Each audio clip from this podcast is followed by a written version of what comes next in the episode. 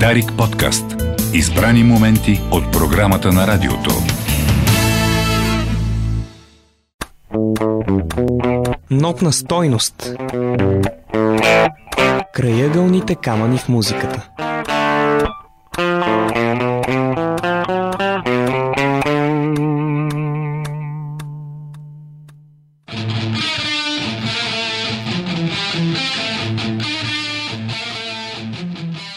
Здравейте! Аз съм Петър Петров, а това е Нотна стойност. В този и следващия епизод на рубриката ще се върнем в края на 20 век. Във времената преди интернет да промени из основи начините, по които хората общуват и се информират. Ще чуете историята на един вестник, на който дължим появата на немалко знаменити групи –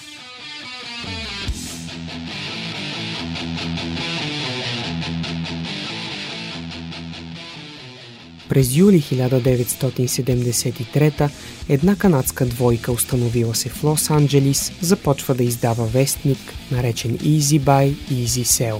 Гюнтер и Нанси Шалдах създават ежеседмичник, състоящ се само от реклами и обяви.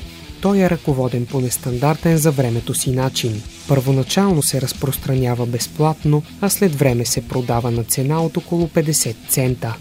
Едно нещо обаче остава непроменено – Публикуването на малка обява на страниците му е безплатно.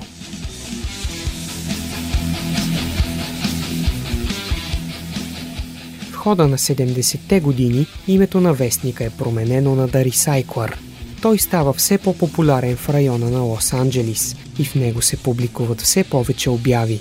Сред кратките съобщения за предлагани услуги, свободни работни места и имоти за продажба или найем, започват да се появяват и съобщения от музиканти, търсещи самишленици.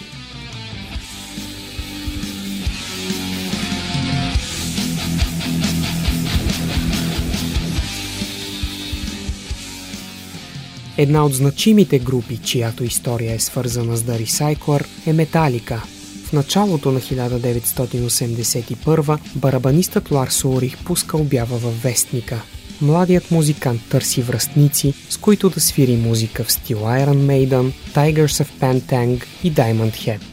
На обявата откликват само двама души – Джеймс Хедфилд и Хю Танър от банда на име Leather Charm.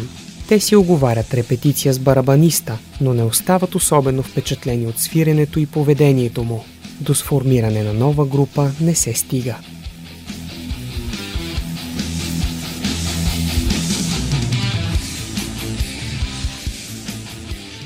За кратко, през лятото на 1981 Ларс Урих замразява идеята за своя група.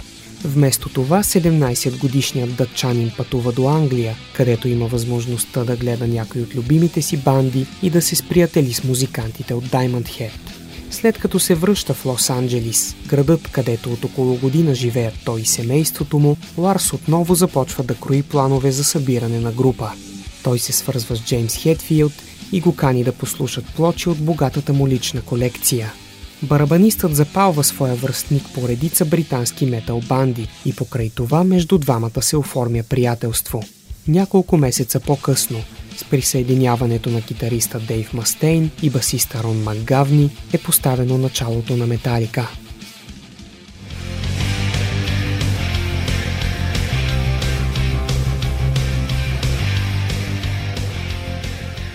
The Recycler помага за събирането на още една прочута група от 80-те години на 20 век – Мотли Крю. През 1981 китаристът Боб Диал, по-известен с псевдонима Мик Марс, публикува обява с текст Шумен, невъзпитан и агресивен китарист на разположение. Съобщението привлича вниманието на двама мъже, опитващи да сформират нова група – барабанистът Томи Ли и басистът Ники Сикс.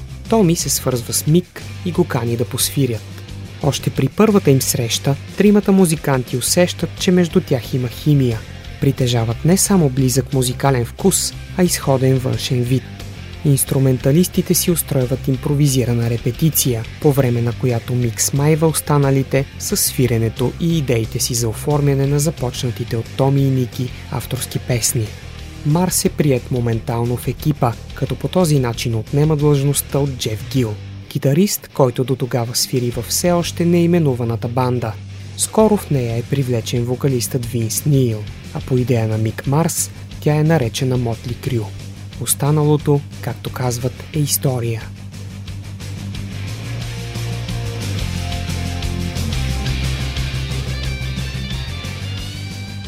Това са само два известни примера за групи, сформирани благодарение на The Recycler. Други два, както и информация за това какво се случва с вестника към днешна дата, ще чуете в следващия епизод на Нотна стойност. Както винаги, очаквам вашите предложения за нови теми на поредицата на имейл адрес notnastойност.bg и на страницата във Facebook. Сега ще чуем Dr. Feel Good в изпълнение на Мотли Крю.